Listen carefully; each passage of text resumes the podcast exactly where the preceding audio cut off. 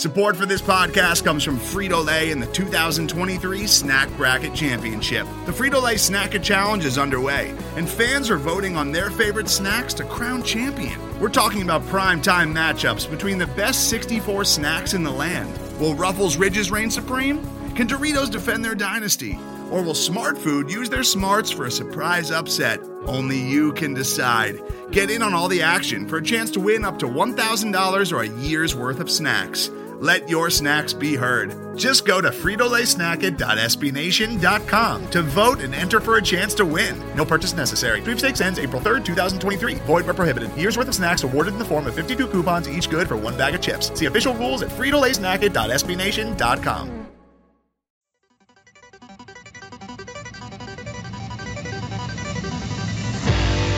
You are now listening to Pats Pulpit Podcast.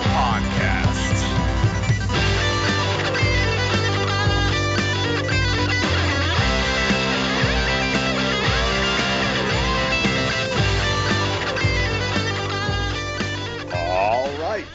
Hello, everybody, and welcome to the Pats Pulpit Podcast. It has been a long, fascinating offseason, but we are back. Training camp begins today.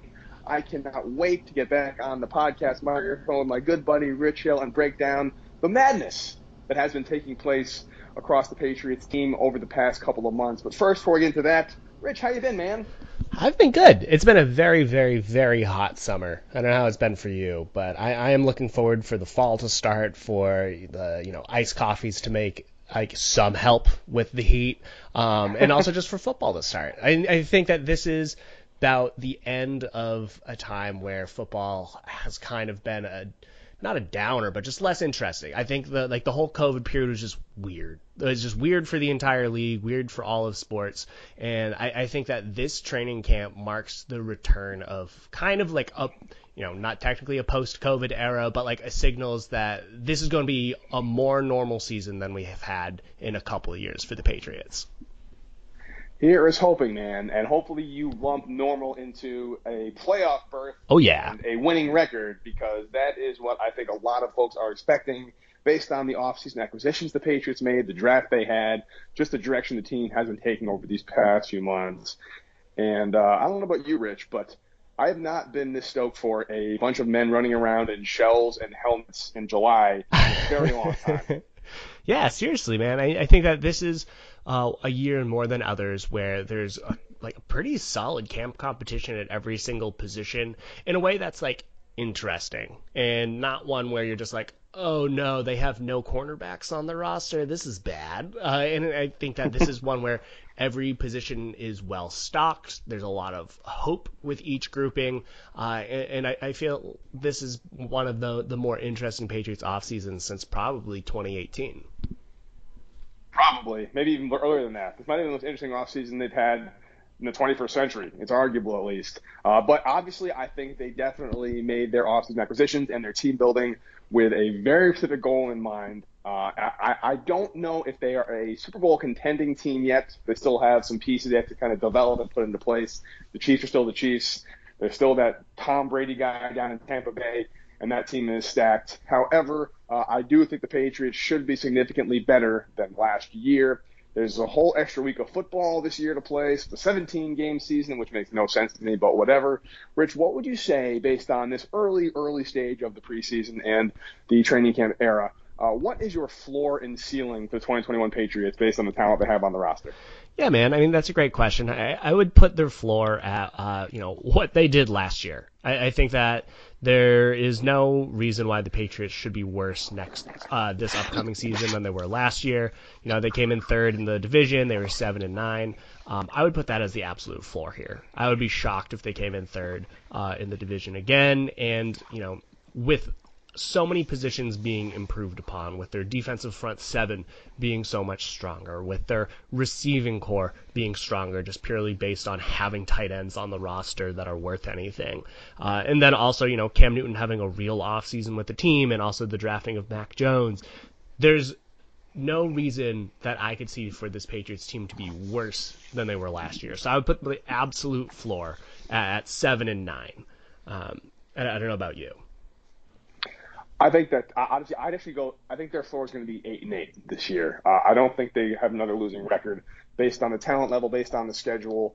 You know, obviously a lot can happen between now and when September starts. There's always that player every year that gets the Foxborough flu or blows out an ACL. Hopefully everyone's going to be healthy and ready to go come September. But I just think the Patriots can't finish worse than they can't go 8-8.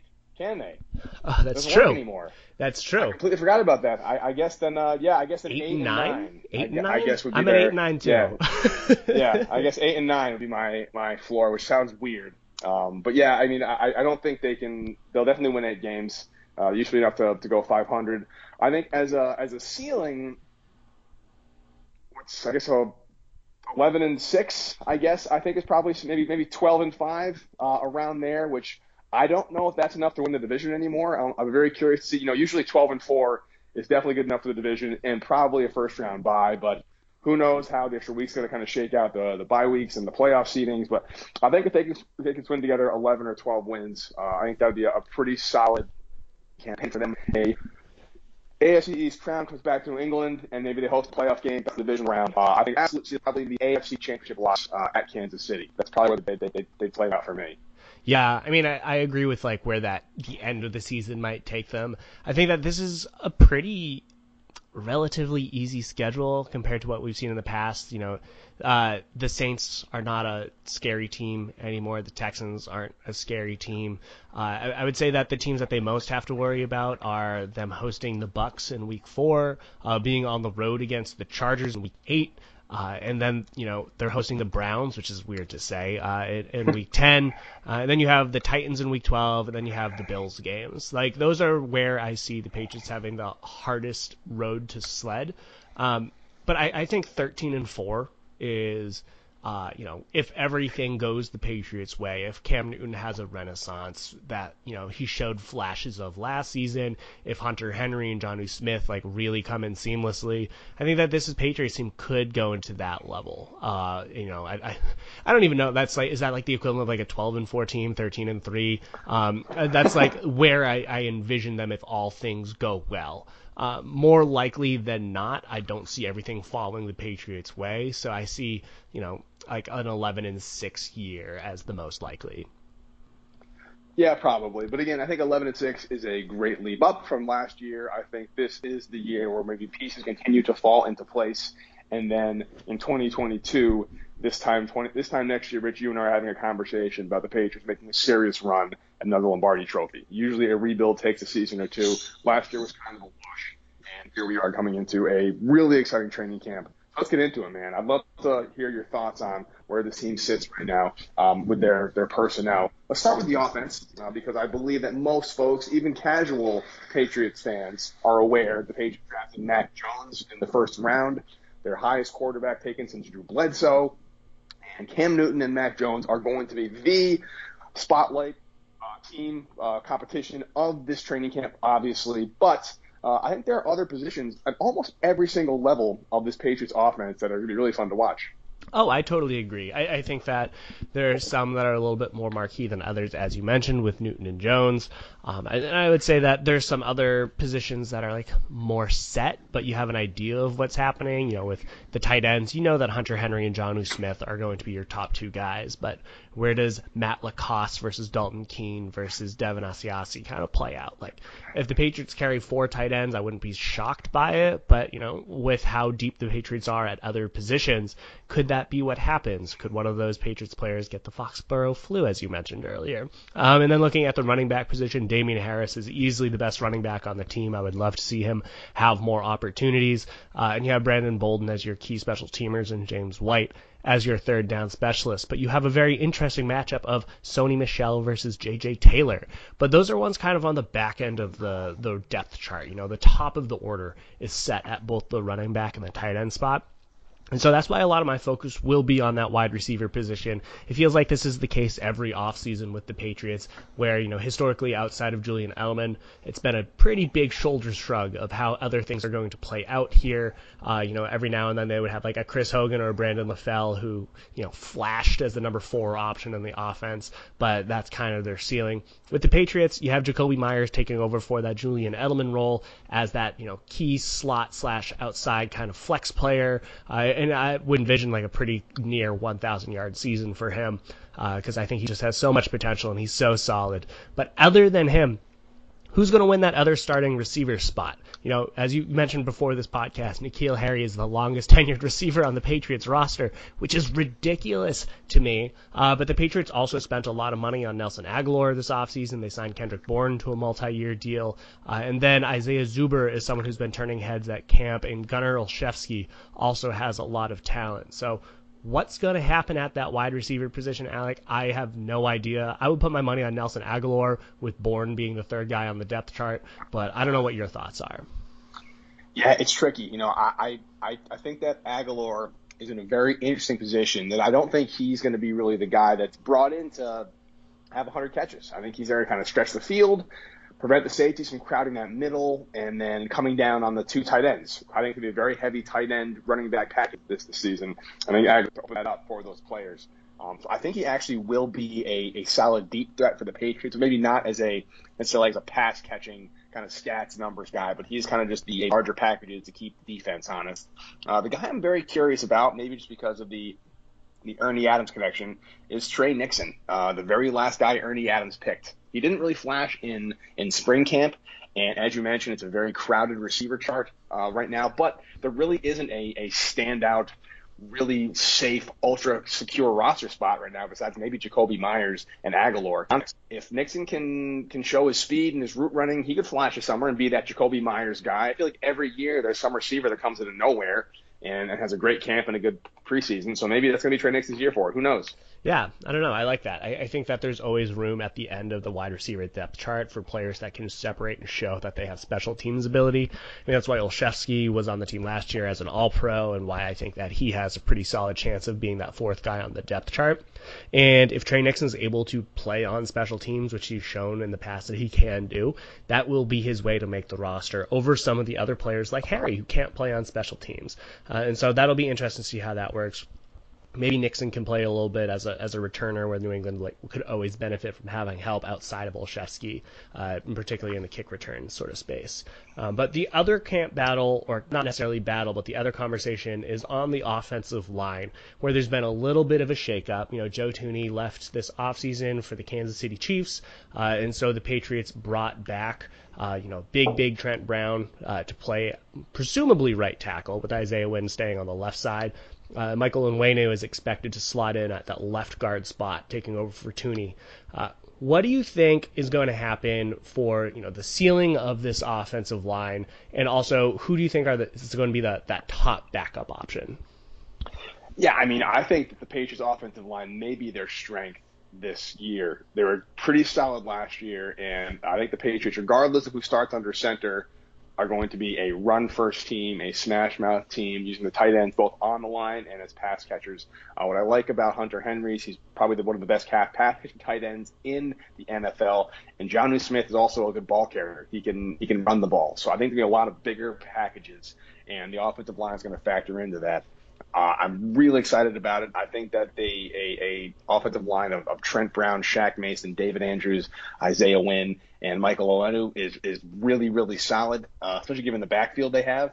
In terms of the sixth man, the backups, I think it's going to be basically a two-man battle between Ted Karras and Yoni Kajuste.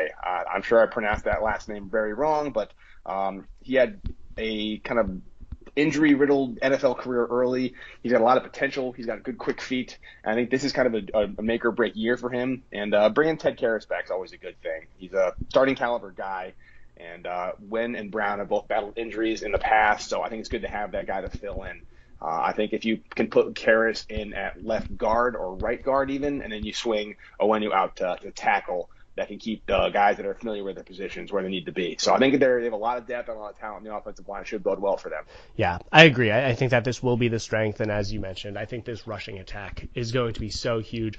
I love what you mentioned about Nelson Agholor being kind of that deep threat guy to take the coverage away from the middle of the field, kind of that Chris Hogan role that the Patriots have had in the past, where he just runs down the field. He's just a track athlete where he just pulls coverage away and will open up things for those tight ends to cook, where Cam Newton has historically had so so much success with Greg Olsen.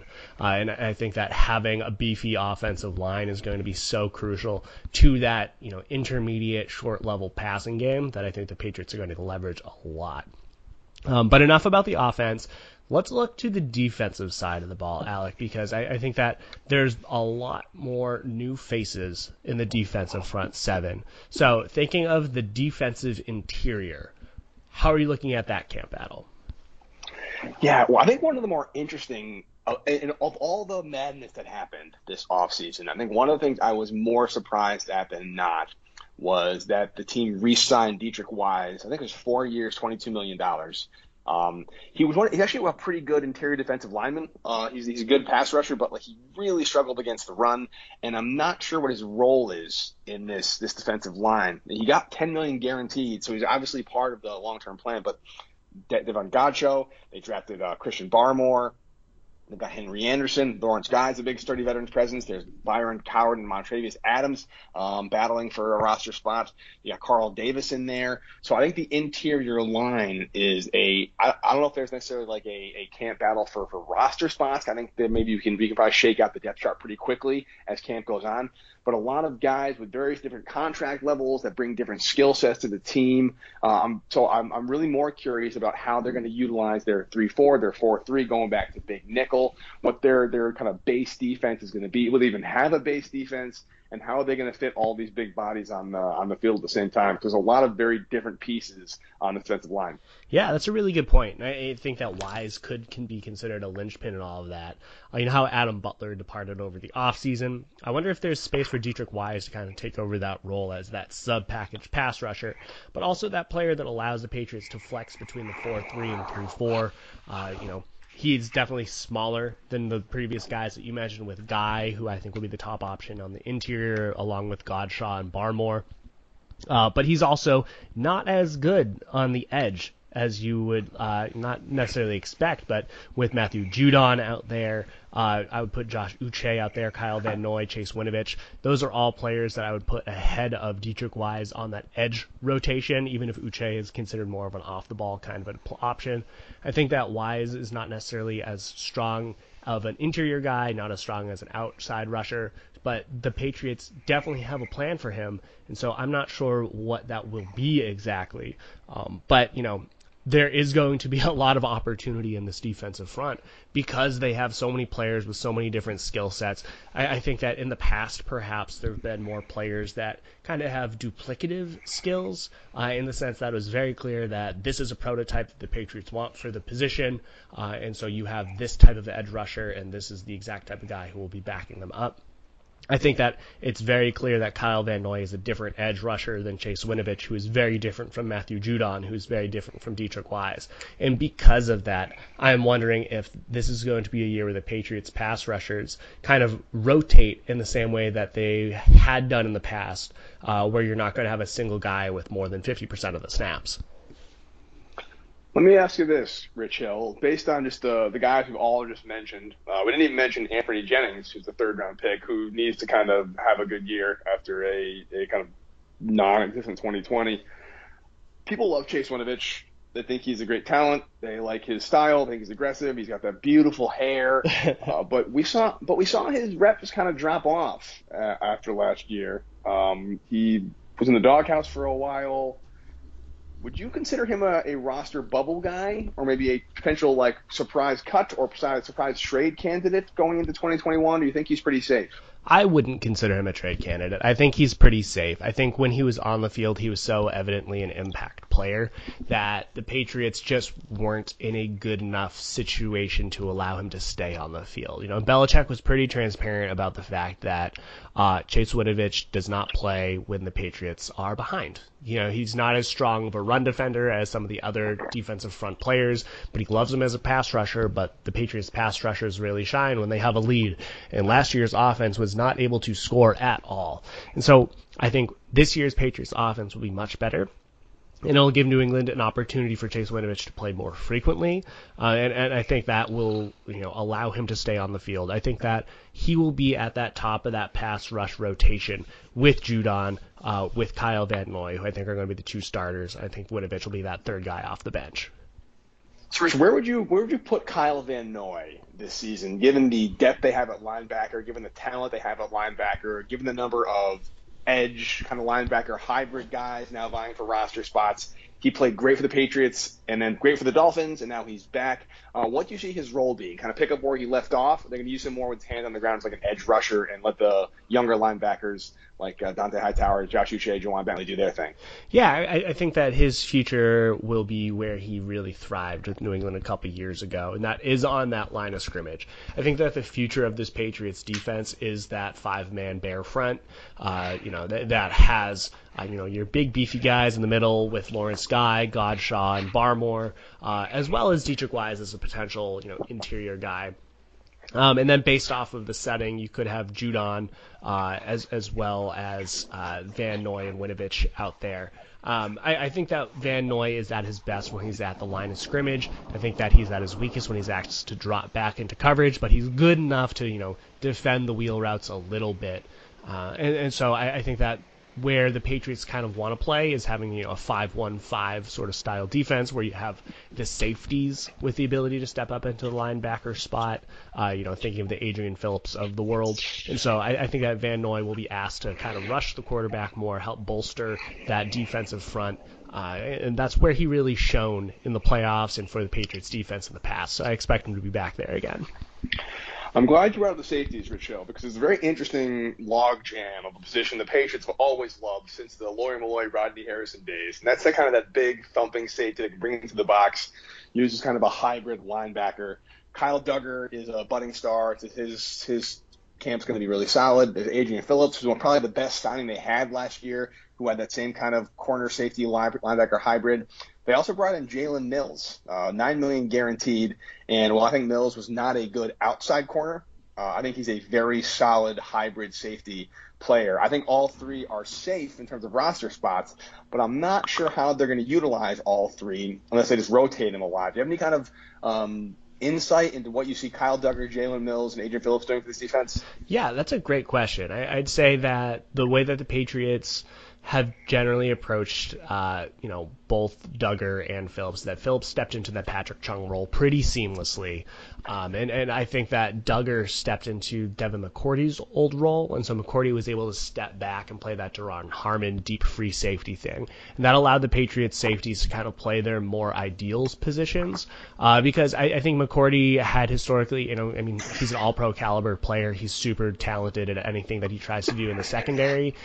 He was also not at his best when asked to cover tight ends. He's at his best when he's allowed to, be that back end of this defense. He doesn't make coverage mistakes or he doesn't take bad angles. And so being that last line of support is where his, he's at his best. And Harmon was able to play that role well. He was the closer, but because Harmon wasn't able to cover tight ends, it kind of fell to McCourty to take over that spot.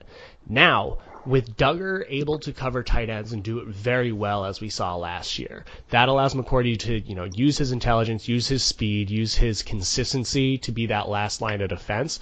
And so I would expect Phillips to be the in-the-box kind of safety linebacker hybrid. I would expect Duggar to kind of be in that middle level, and I expect McCourty to be that deep safety. And where I see Jalen Mills kind of fitting in is that he can do anything in the secondary, honestly. He's kind of that super sub where in a pinch he can play cornerback, in a pinch he can play any of the safety spots. He can play nickel. He also can play special teams. So they will find opportunities for him. Injuries do happen. I think he would be behind Jonathan Jones in the slot. He definitely wouldn't be one of the top two options on the outside with J.C. Jackson and Stephon Gilmore. But if any one of those players goes down, Mills could be that top guy up. He's apparently a great locker room player. He's someone that is considered to be very intelligent from his coaches. And so even if he isn't a starter now, I could see a world where he's asked to take over for Devin McCourty in the long run. And so his signing might be less about where he plays immediately this year and more about what he can do in the future.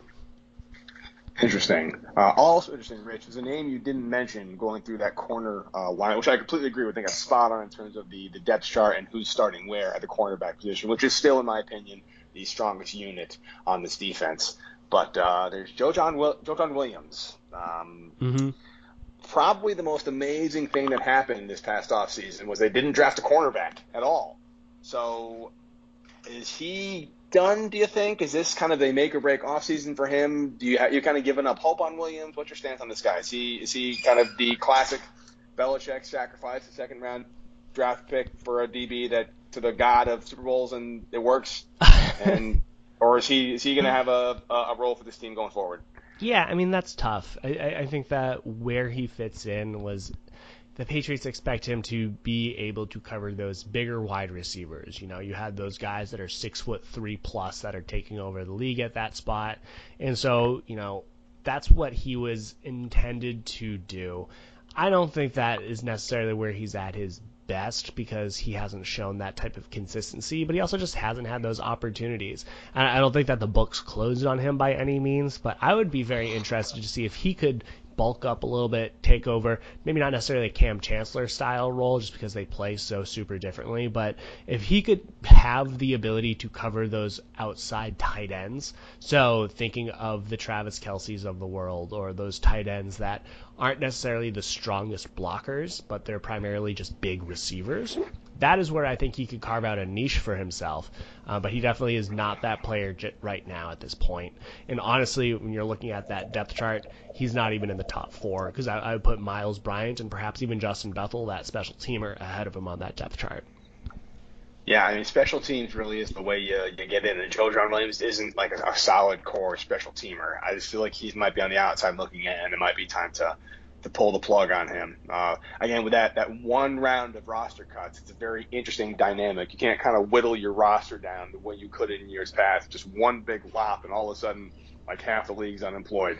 And a secondary as crowded as New England's, I think he's got a very big uphill battle. But again, if the price of success is sacrifice second-round draft pick for a DB every once in a while, I think it's a good trade-off, man. For those people who are not deep into the weeds like you and I are, why don't you give us maybe one offensive and one defensive player that might not be a name everyone recognizes, a name that people have necessarily heard of, but could impress and win our hearts over in the coming weeks? Oh, that's a great question. I'm going to go with Justin Herron on the offensive line, just because you got to give some love to the beefy guys in the trench. I think he's someone who stepped in at tackle admirably. I think that he will be that next player up with Isaiah Wynn and Trent Brown as the starter. And knowing in the past how the third offensive tackle for the Patriots has historically played like 40% of the snaps, he's going to be a very key player for this team. I think that he's a late-round pick. I think that he flashed some ability and consistency last year, but I think he has some of that upside that you'll look back upon and be like, oh, how did the Patriots get so much value out of this such a late-round draft pick? And I think that he'll do it by just being very clearly the top player on that second line, on that third line, as the Patriots are playing backups, and he'll just dominate that way to the point where, you know, his roster spot will be considered pretty safe early on. Awesome. Big fan of him again. Anytime you talk offensive line, I'm all in on it. I'll go to the defense and talk about someone that maybe some people haven't heard of, and that's second-year DB Myles Bryant. I think he was a good nickel corner. He spelled Jones last year a little bit, but it wasn't like a world beater. But he's got size that's good against the longer range of receivers.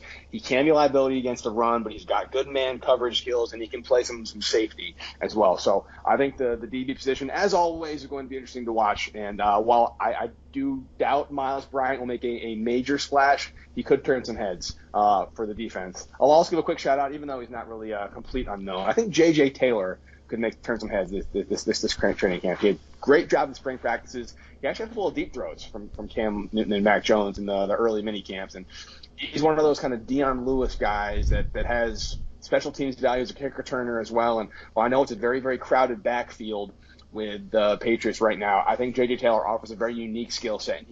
He might be able to squeak on, so I'm rooting for him. Yeah, no, definitely. And he's someone that running back coach Ivan Fears has sung the praises of, and he definitely stuck around for a reason. I think that the Patriots do have high hopes for him.